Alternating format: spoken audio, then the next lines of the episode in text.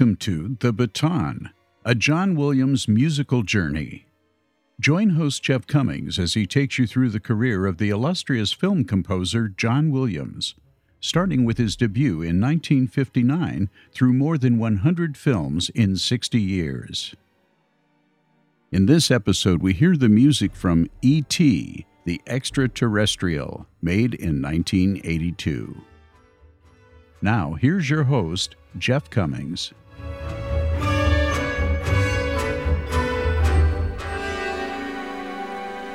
Hello, everyone, and thanks for being here for today's episode. I am very excited about this one, and not just because E.T. the Extraterrestrial is the focus of the show. This episode kicks off year two of the baton, which seemed like a very long way away when I started this project. But now here we are on the back half of John Williams' career. And what an episode to get the second half of this podcast started. I mark E.T. the Extraterrestrial as the second best John Williams score, running a very, very close second to The Empire Strikes Back. Like Empire, you would be hard pressed to find a false note in this score. And the final 15 minutes of music is the most perfect thing John Williams has ever written. I've invited a co host to join me today who feels the same way about E.T. Please join me in welcoming David Kay. Thanks, Jeff. I'm a huge fan of The Baton, and I'm really honored to be co hosting this episode with you. So thank you. So tell the listeners about your musical background and what drew you towards John Williams' music. Sure, happy to. Um, I'm not a professional musician by any means, but I'm certainly a fan. I played trombone and to a lesser extent piano for uh, for decades now, and I'm also a singer in the San Francisco Gay Men's Chorus. Um, the other side of it is, is, several years ago, I wrote a handful of analyses of film music uh, for the magazine Film Score Monthly, which I'm sure some of your listeners are familiar with. And honestly, Jeff, I don't know if I'd be doing any of that stuff if it weren't for John Williams. His music really captivated me ever since my piano teacher, Jeannie, gave me one of his Boston Pop compilation CDs. And my parents also gave me the soundtrack to The Phantom Menace. Um, so John Williams was really the gateway that led me into all types of musical genres and performance outlets. Yeah, you're not going to find many uh, many people who have a story different from that when they talk about how John Williams has in, intervened in their lives, and it's great that it continues to um, have such an impact on you all the way all these years later. So totally, there is so much we have to cover today. So let's get right to it. Uh, E.T. the Extraterrestrial is Steven Spielberg's most personal movie. He has said numerous times that the main character, the 10 year old Elliot, is almost identical to himself at that age. Like Elliot, Spielberg was a child of divorce, building a resentment to his father, which he has since healed. Spielberg was also friends with an alien as a child, but his was completely imaginary. Spielberg planned to make a film about that period in his life after completing the, the movie 1941. But since 1941 was running well behind schedule, and with Raiders of the Lost Ark planned for a summer 1981 release, Spielberg had to put that film about a boy and his alien aside. Then, while he was shooting Raiders, he had a conversation with Harrison Ford's wife, Melissa Mathison, about his movie idea and she helped transform it from a thriller about evil aliens to a child friendly one about just one really nice alien left behind on Earth. Once Spielberg read that rough draft, he set this film, called E.T. and Me, as his follow up to Raiders.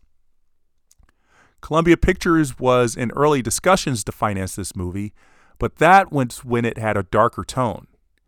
Columbia passed on the lighter version, but in an amazing deal, stipulated that the studio would get 5% of the film's profits if another studio makes it. We all know how well the movie did, which made a lot of money for Universal and a good deal for Columbia as well. Unlike all his previous films, production of E.T. went as scheduled and stayed on budget. So John Williams was not under any extreme deadline pressure when the time came to compose the score what I love about this score is that it feels simultaneously epic and intimate. I think Williams has publicly noted that this score was particularly satisfying for him to work on. And as always, he wrote a ton of thematic material for the movie. We get at least five themes and a few other memorable motifs for standalone scenes. When Williams writes so much thematic material for a film, you know he was inspired by the visuals. And Spielberg is Williams' biggest fan, so naturally he wanted all the themes put to good use in the movie. So, David, let's talk about all of these themes, and through our discussion, it will be a way to play some of our favorite musical moments in the score. That sounds great. I think undoubtedly the theme that everybody knows is called the flying theme, which is the one you hear in almost every John Williams concert and is really the theme for E.T. and his powers. So, for listeners who, who aren't familiar, that's the one that starts like.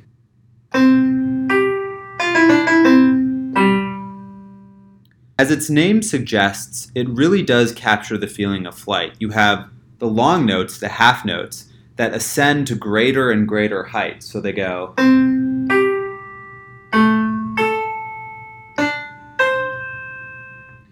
And then between those, you have short notes, eighth notes, that to me represent the nervousness and butterflies that the kids must be feeling as they do these crazy stunts. So that's the ones that are like. That third phrase to me sounds like the musical equivalent of Elliot shouting not so high. This is the one that goes.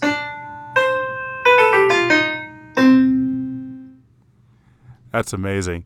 The first time we hear this wonderful theme is 30 minutes into the movie after Elliot has faked an illness and is staying home from school. He's showing E.T. some toys, including a little car that E.T. tries to eat. It's not the full theme, but just enough of a taste for us to hunger for more. And we get a bit more later when E.T. takes Play Doh and creates a floating solar system in Elliot's room.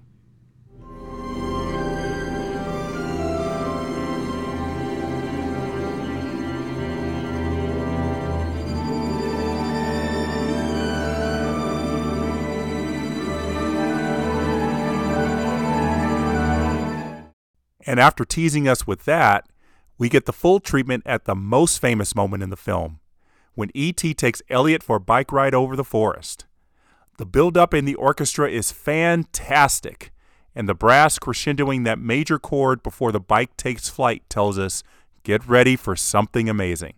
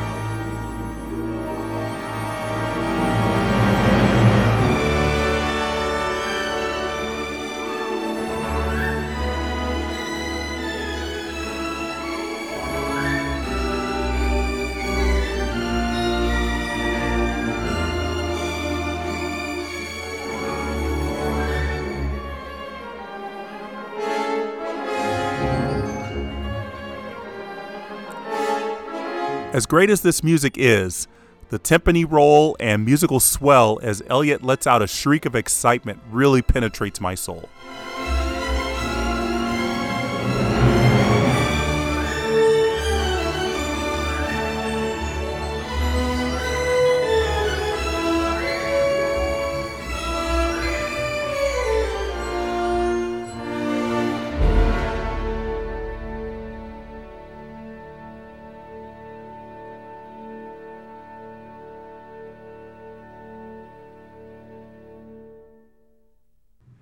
David, this is like Chasm Crossfire in Star Wars all over again. We had to wait 65 minutes to finally hear this one in all its glory, and boy, was it worth it. I completely agree. It really is a gorgeous build up. I love how prominently Williams mixed the piano in the score. It really is quintessential John Williams. Although, as some listeners may know, there was somebody else who believed that he was the inspiration for the famous flying theme. What do you mean? In 1983, a composer named Les Baxter sued John Williams, Universal Pictures, and MCA Records for plagiarizing a piece he wrote in 1954 called Joy. Baxter said that his theme and the flying theme were too similar to be a coincidence. Let's listen to a piece of Baxter's composition that he believed contained the same melody as the ET flying theme.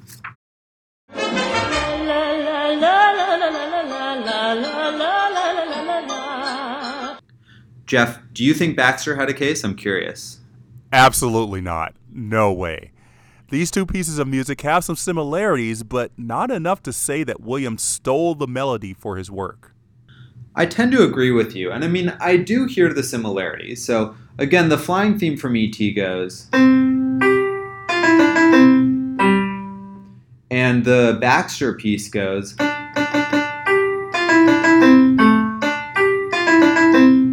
So it's really these six notes, which it should be noted are really just scale patterns. They're the last five notes of a descending scale. It's a commonly used melodic figure. Now, I do note the similarity. I think it's somewhat superficial, though. Now, I should say that I am not a lawyer, and what follows is my understanding of how the lawsuit proceeded from secondhand sources. Now, Williams did concede when seeking a summary judgment that he was familiar with Joy. In fact, he played piano during a concert performance of the piece in the 60s. But the judge claimed that, to a layperson, the two pieces were not sufficiently similar and that Baxter did not have a case. Baxter appealed, and in 1987, a judge reversed the original finding and ordered Williams and Baxter to go to trial. Williams appealed the decision to the Supreme Court, which refused to hear it. The case wound up going in front of a jury, which ruled in favor of the defendants on the basis that the portion of joy that Baxter claimed was similar to E.T. was not fully protected by copyright. Baxter appealed unsuccessfully. I'm surprised Baxter had the courage to file this lawsuit. If E.T. hadn't been as successful as it was, I wonder if Baxter would have even bothered with a lawsuit.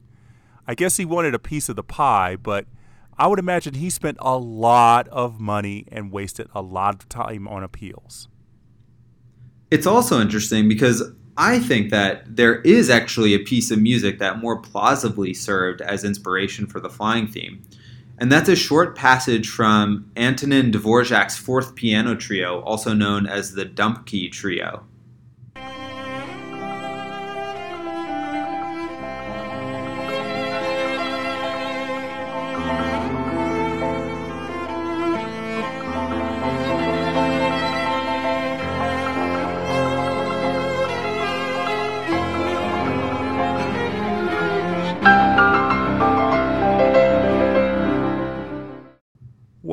The similarities are quite striking here. I guess since Dvorak died in 1904, and probably since his music's copyright had expired, no one bothered to take this into a court of law. But seeing as it's just 10 seconds of a 33 minute piece in question here, I, I really doubt many people knew about it or bothered to bring it up until recently. And of course, the flying theme is not just the melody we've been discussing. There's also a B section that seems loosely related to the eighth note section that we just talked about. While the A section is structured with long notes first and then short, the B theme is the opposite short notes followed by long.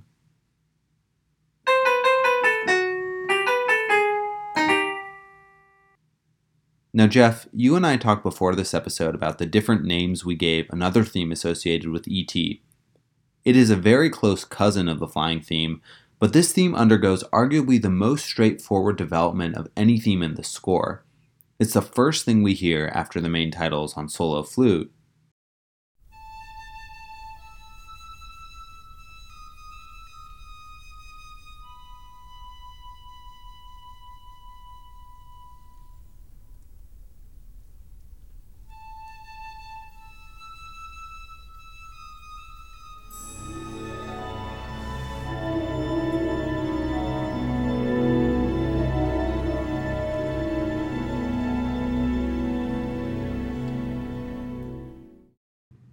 And it's the last thing we hear before the end credits on French horn with backing from the full orchestra. We'll get to that part later. Now, the name I give this theme is the call theme, as its performance for me is associated with E.T.'s attempts to communicate with his alien race. Yes, it is used in other places, like when Elliot is luring E.T. into his room the first night, but that's my name for this theme. It's interesting that this is the most performed theme of the film, but not surprising since the main storyline of the movie is getting E.T. rescued.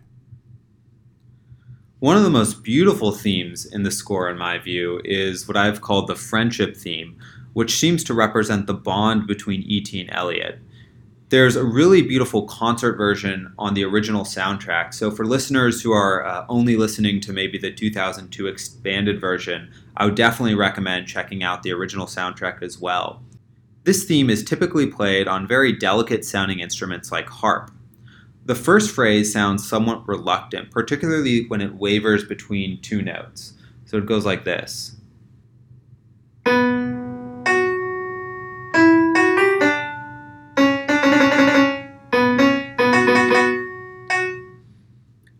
The second phrase, which reminds me a bit of what William, Williams would later write on piano for Monica's theme in AI Artificial Intelligence, is comprised pi- primarily of descending triplets So that's the part that goes.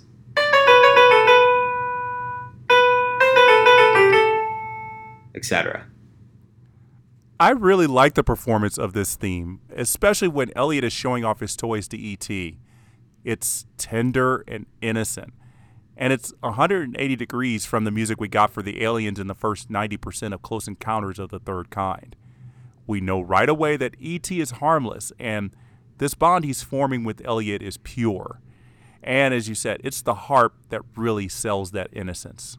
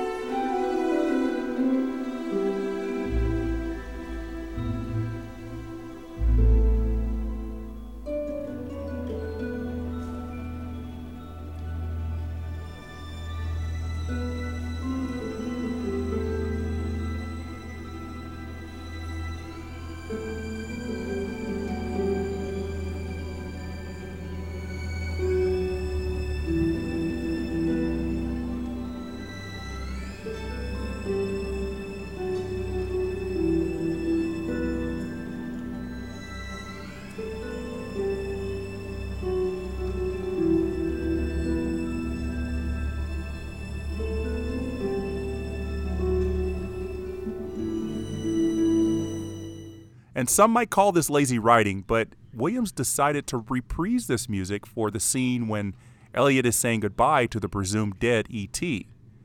It's definitely not lazy because it takes us back to that tender first day when their friendship began. And to add some sorrow to it, the music is reprised in a lower key than before.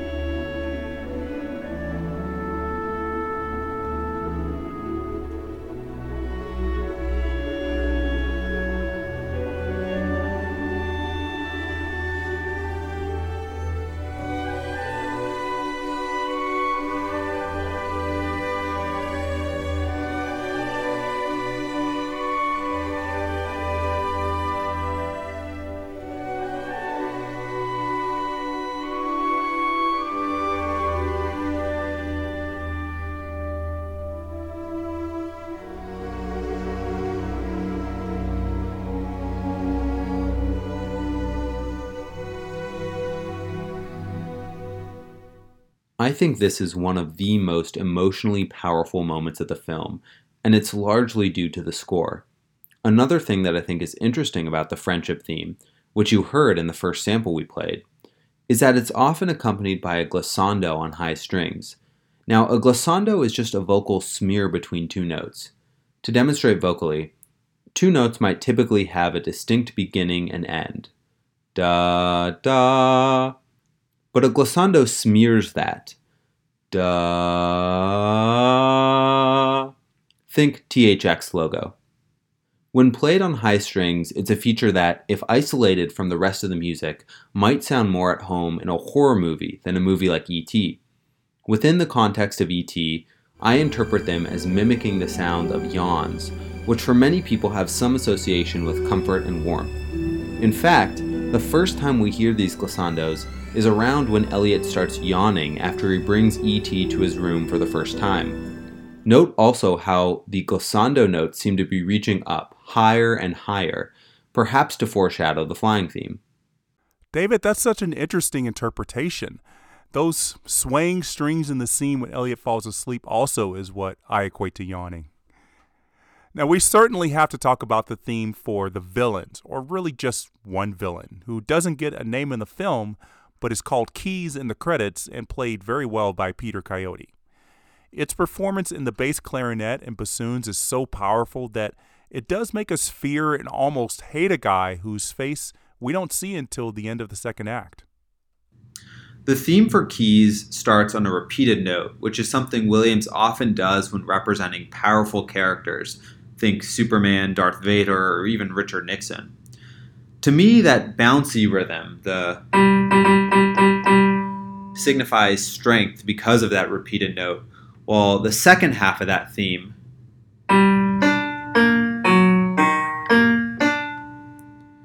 makes it sound so sinister and so much ill intent. Although, as we'll discuss shortly, this theme should not be taken at face value. The theme is played throughout the film, starting in the opening scene when Keys and his henchmen arrive at the forest and try to capture E.T.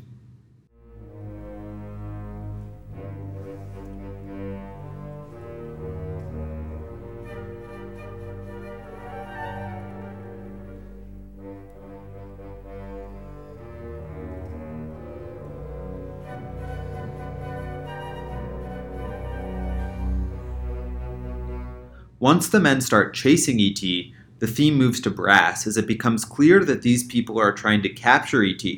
It's a real adrenaline pumper.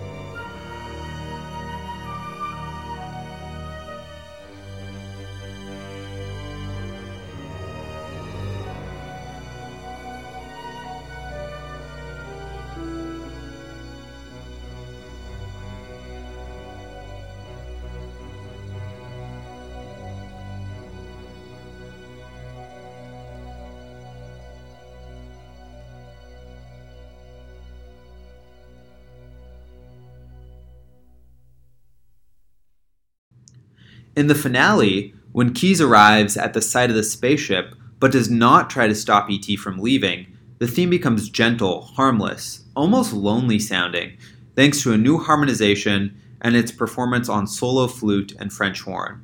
We'll talk more about that later. There's another theme that is often played when the government agents are in the frame, but it's probably more accurately referred to as a vehicle theme. It's mostly used during scenes with bikes, but also a bit for cars. This theme is comprised of just two notes. The first is a driving repeated tone, with the second ascending. It's a bit reminiscent of the theme for the Wicked Witch of the West from Wizard of Oz, whose Kansas counterpart, Mrs. Gulch, is often seen riding a bike.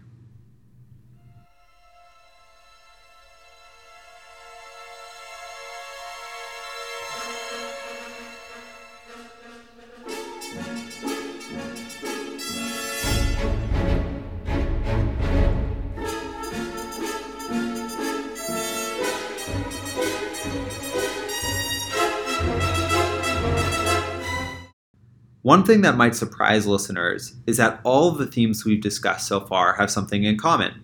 Their first non repeated note is a perfect fifth interval. So, regular listeners to your show likely already know what this means, but for those who don't, an interval simply means the distance between two notes. You can have small intervals, like the theme from Jaws, or large intervals like the opening of Over the Rainbow.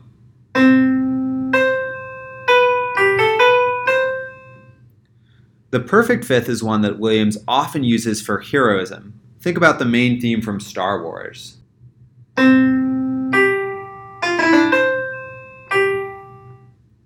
It's not hard to understand why Williams would want to link the flying theme with the friendship theme, for instance.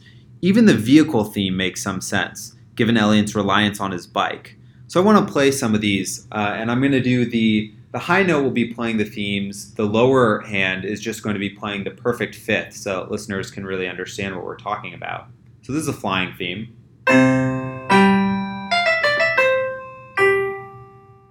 We have the call theme.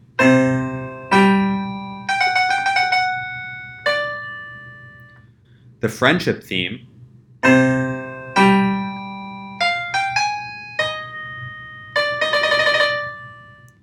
The vehicle theme,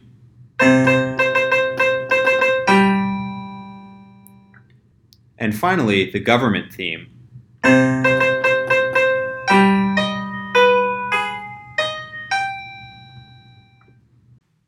It's not hard to understand why Williams would want to have something that links the themes associated with the good guys together.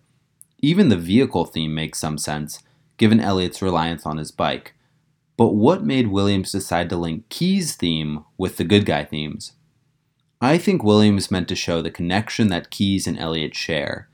As Keys tells Elliott late in the film, he's been, quote, waiting for this his whole life, end quote. And ultimately, Keys allows E.T. to escape. Great points, and I really love those demonstrations. It really helped me to understand that perfect fifth, too, which I cannot tell you enough how much I enjoy. And throughout this podcast journey, I think everybody has kind of gotten sick of me talking about that perfect fifth because this is it's through this podcast is when I've discovered that the perfect fifth is the one of the really the main reasons why I find John Williams' music to be so moving. That melodic interval is well, really for lack of a better word, perfect. and using it in every theme in ET helps me understand why this score has such an emotional impact on me. From top to bottom, every note has a purpose, whether playing a theme or building up to one. And there's one more theme I want to touch on briefly, Jeff, and that's called the children's theme. This theme is beautiful, idealistic, and hopeful. To me, it represents the innocence of childhood. It receives a concert version on the original soundtrack titled Over the Moon. And in both the concert version and many parts of the film score, you'll often hear it combined with or played against the vehicle theme, which makes sense since the children are so strongly associated with their bikes throughout the score.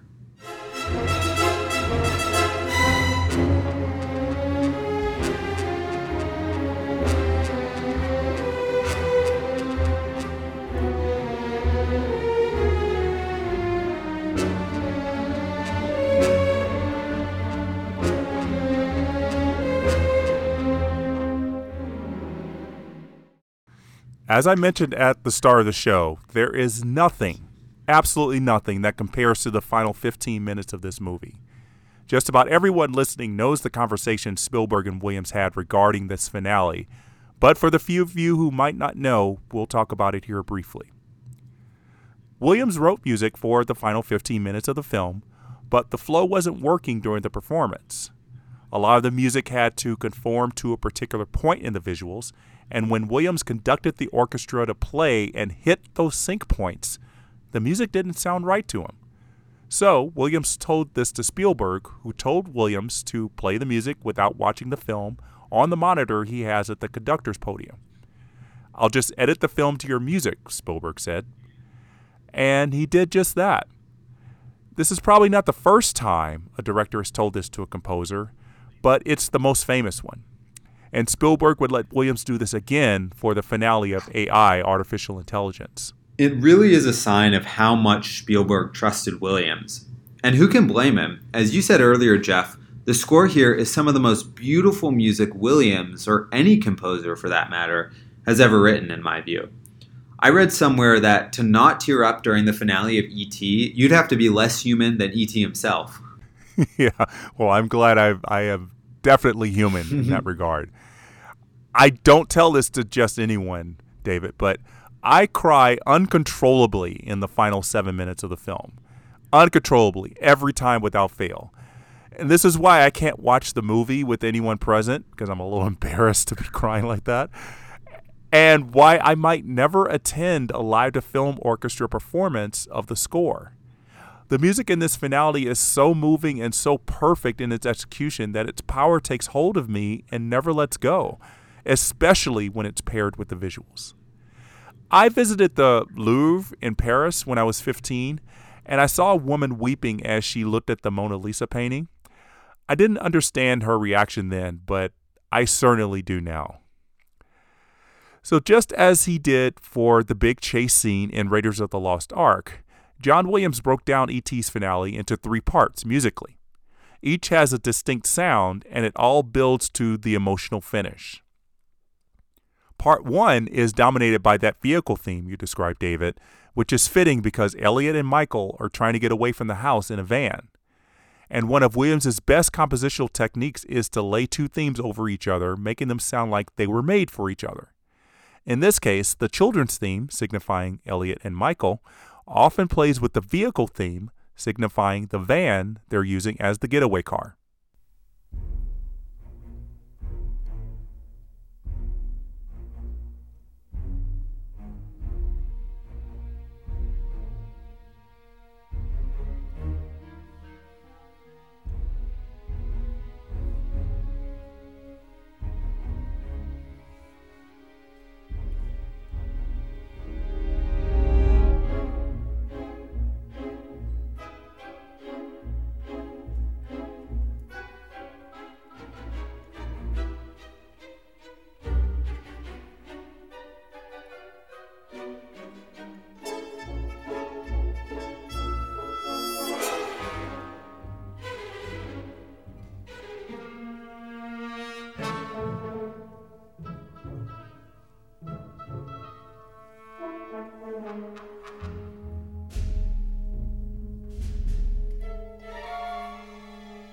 Listen here for Williams' layering of the rhythm of the vehicle theme over the children's theme, musically illustrating the children's use of vehicles.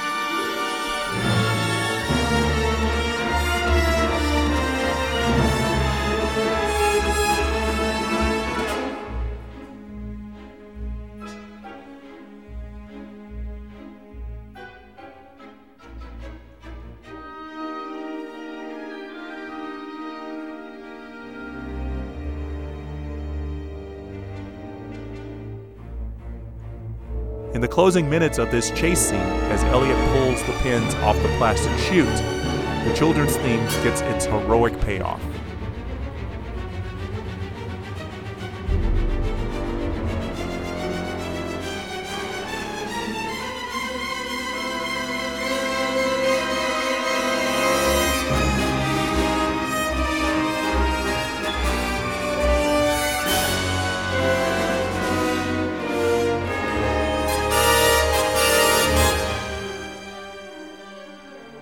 Next, E.T. emerges from his quote unquote tomb wearing a long white robe. Many people point to this, as well as other elements of the film, as proof that E.T. is meant to allude to Jesus. I'll let viewers make up their mind on that one.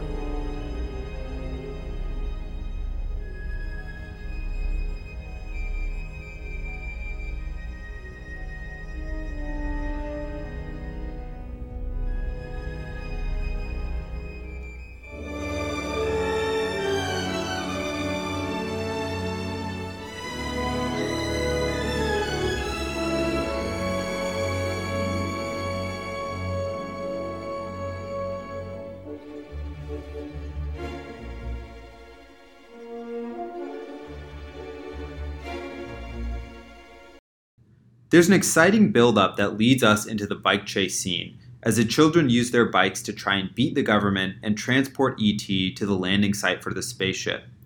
This music is absolutely thrilling.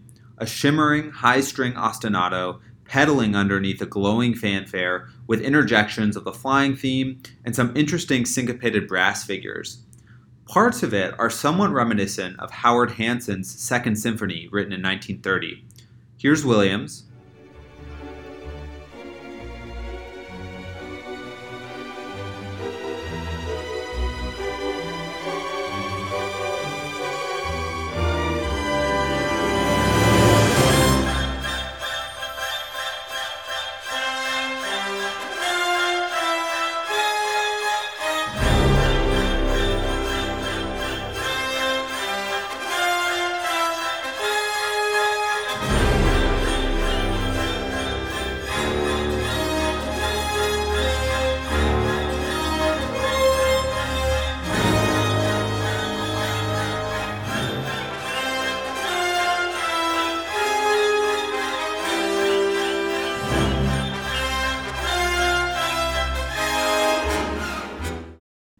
Here's the Hanson.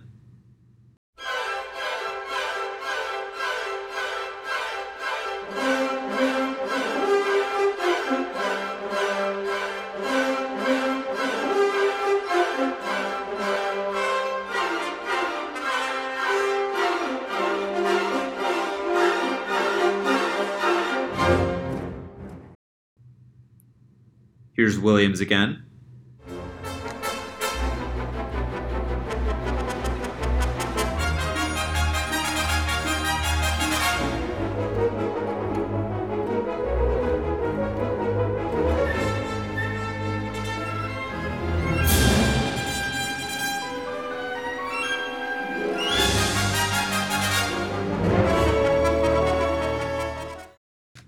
And the corresponding section from Hanson's Second Symphony.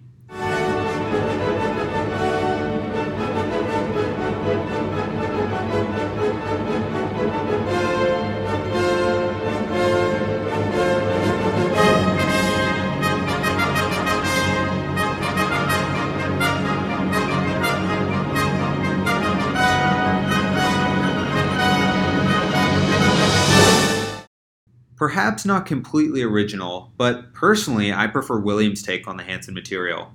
That bike fanfare also bears a resemblance to the B section of the flying theme. The last three notes of each phrase are the same, albeit not always in the same octave. And if you rewind in that last clip, you'll also hear an interesting combination of the vehicle theme and the government theme, which seems to be Williams' way of portraying the government's vehicle use in the scene. That's the bit that went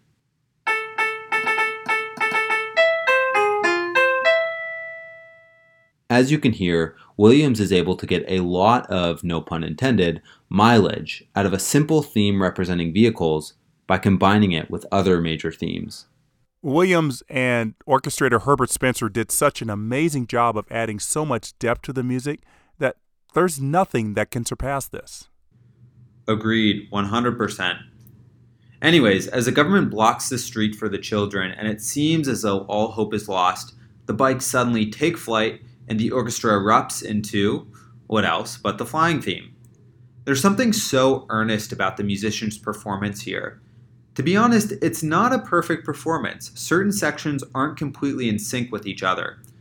But it works, and in some ways, it underlines the sense of shock and giddiness that the children must be feeling.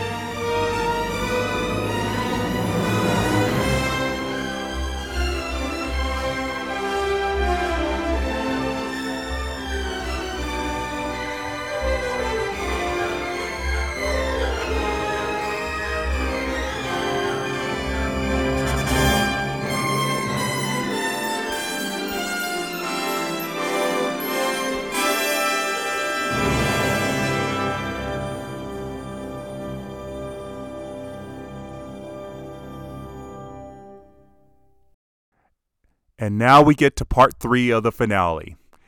I have my Kleenex ready. Yeah, you can say that again.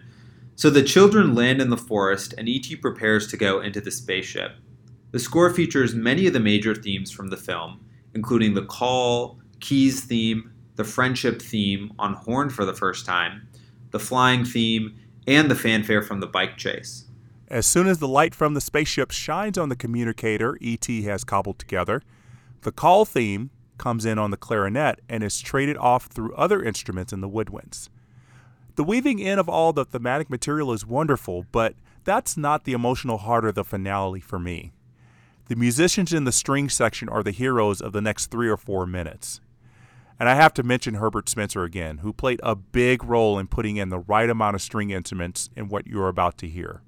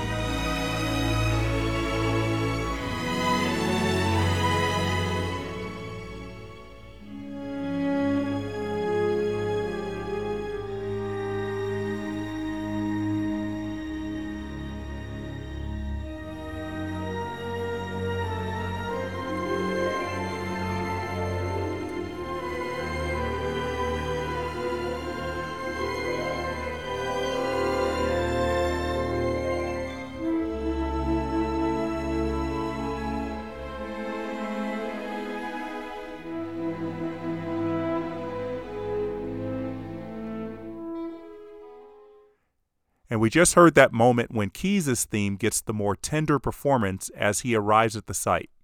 No doom and gloom here. He's like a kid again. And we get to the point when the three kids say their goodbyes. And just as an aside, I always chuckle when E.T. tells Gertie to, quote, be good, which Drew Barrymore didn't really take to heart in her teenage years.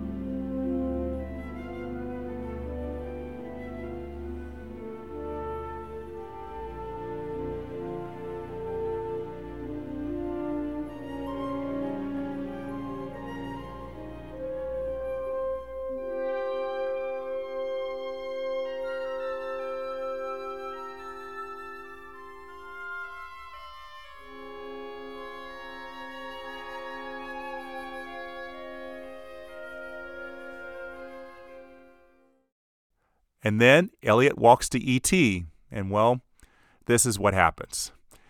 I already know those darn strings playing that ascending scale are going to get to me.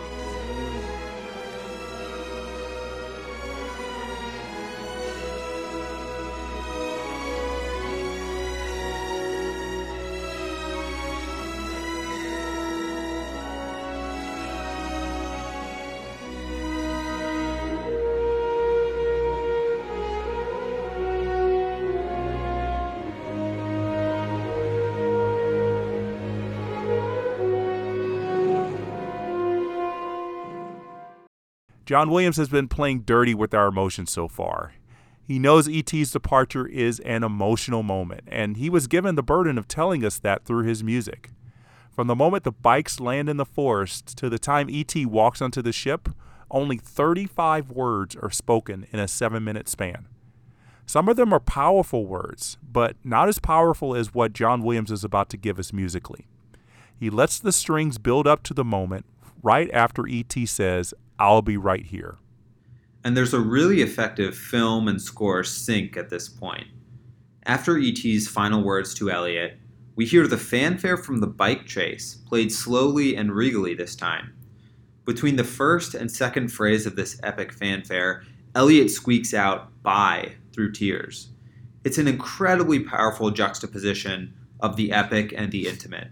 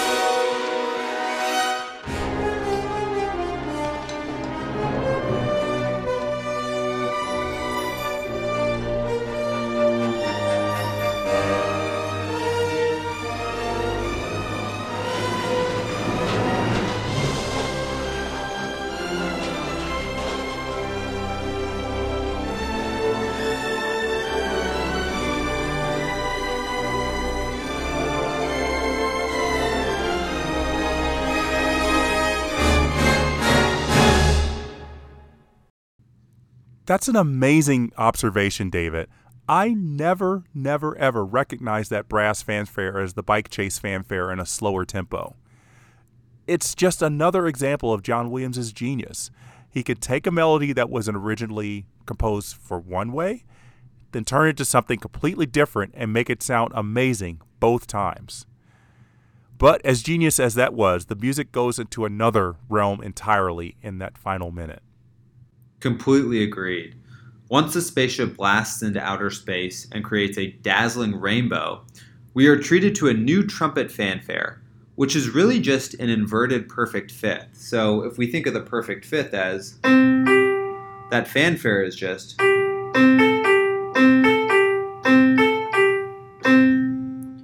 followed by a gorgeous rendition of the call theme to close out the score.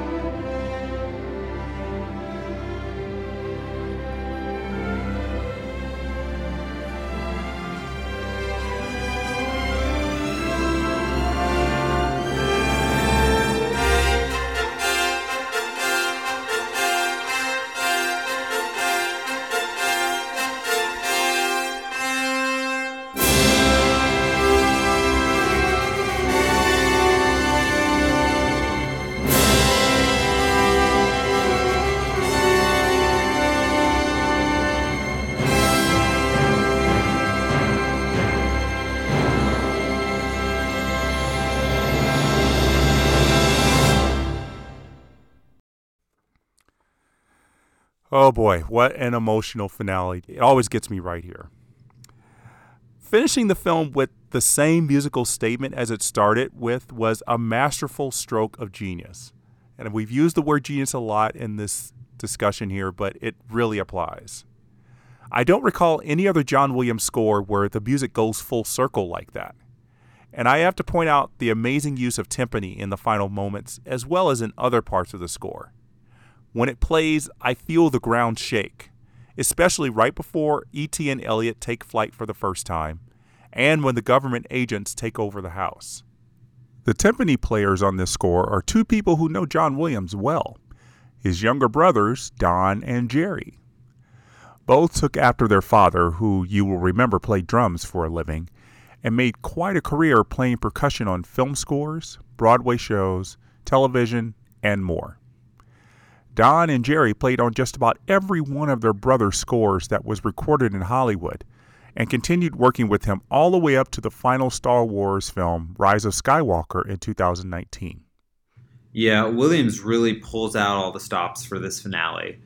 Percussion, strings, brass, and woodwinds all get some really substantive features. And it's hard to imagine a more dramatic finish. To me, the finale is one of the greatest musical representations of bittersweetness. Precisely. You feel happy and sad at the same time. The emotional impact of E.T. definitely helped it succeed at the box office, where it earned nearly $800 million over its initial release and several re releases. Currently, it stands seventh on the list of highest grossing films not adjusted for inflation. Critics gushed over this film, and I do want to point out one review, and it's by Vincent Canby in the New York Times. In describing the score, Canby wrote, quote, John Williams' soundtrack music is beginning to sound just a tiny bit familiar, not all that different from the scores he has done for Star Wars, Close Encounters, and Raiders of the Lost Ark, among others. Also, at the end of the film, there is an all out assault on the emotions that depends, it seems, more on the rising volume of this music than on the events portrayed. E.T. is good enough not to have to resort to such tricks. Vincent Canby has high praise for the film as a whole, seemingly saving all of his disdain for that paragraph I just read. I agree with his review of the score, but not in a negative way. It does sound like previous scores, and that's what made it so good especially in the way we talked about earlier in the use of the perfect fifth. And yes, the final minutes needed the music because, as I said earlier, there's very little dialogue, so the music had to take over. The list of accolades that the ET score received is very lengthy. Of course, it won the Oscar for original score against a field of pretty good music that included the eventual Best Picture winner Gandhi and Jerry Goldsmith's Poltergeist. A quick story about Jerry Goldsmith and Poltergeist. Steven Spielberg wanted to direct Poltergeist when it was conceived as a sequel to Close Encounters. But when that story changed to a haunted house tale, Spielberg decided to put all of his efforts into E.T. that year. But he still produced Poltergeist, and his first choice of composer was naturally John Williams. But E.T. and Poltergeist were set for release one week apart, which meant Spielberg had to go to his second choice, Jerry Goldsmith. So this was a reversal of what happened on Superman when Goldsmith had to drop out and John Williams stepped in. Poltergeist, anyway, is right in Jerry Goldsmith's wheelhouse, and he knocked that score out of the park. Unfortunately, John Williams' home run went into another stratosphere. The men nominated for original scores this year are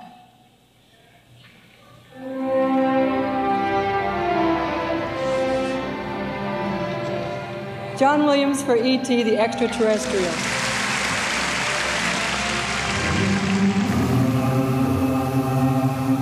Ravi Shankar and George Fenton for Gandhi.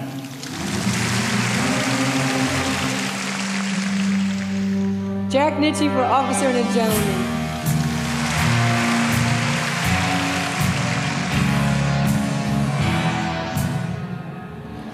Jerry Goldsmith for Poltergeist.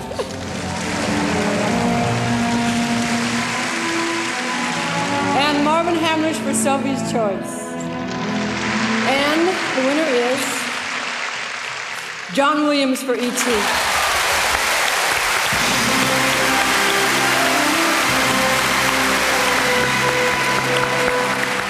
Thank you. I feel very lucky to have been asked by Steven Spielberg to compose the score for this very optimistic and loving and beautiful film. And I would like to thank the orchestra here in Hollywood that, that, that contributed mightily to this soundtrack. And for me, this is a particular joy. Thank you.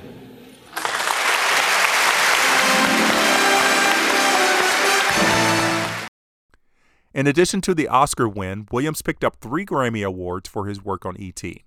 He won his sixth straight award for Best Soundtrack Album and picked up a trophy for Best Instrumental Composition for the Flying Concert Suite that appeared on the 1982 album. And for the first time, he won an award for Best Arrangement on an instrumental recording for the Flying Suite. The longer Adventures on Earth, which consisted mostly of the finale, was also nominated for Best Instrumental Composition, and he got another nomination for Best Pop Instrumental Performance. And of course, there's the Golden Globe, the British Film Award, and many more. And as you alluded to, 1982 is widely believed to be a standout year for film music.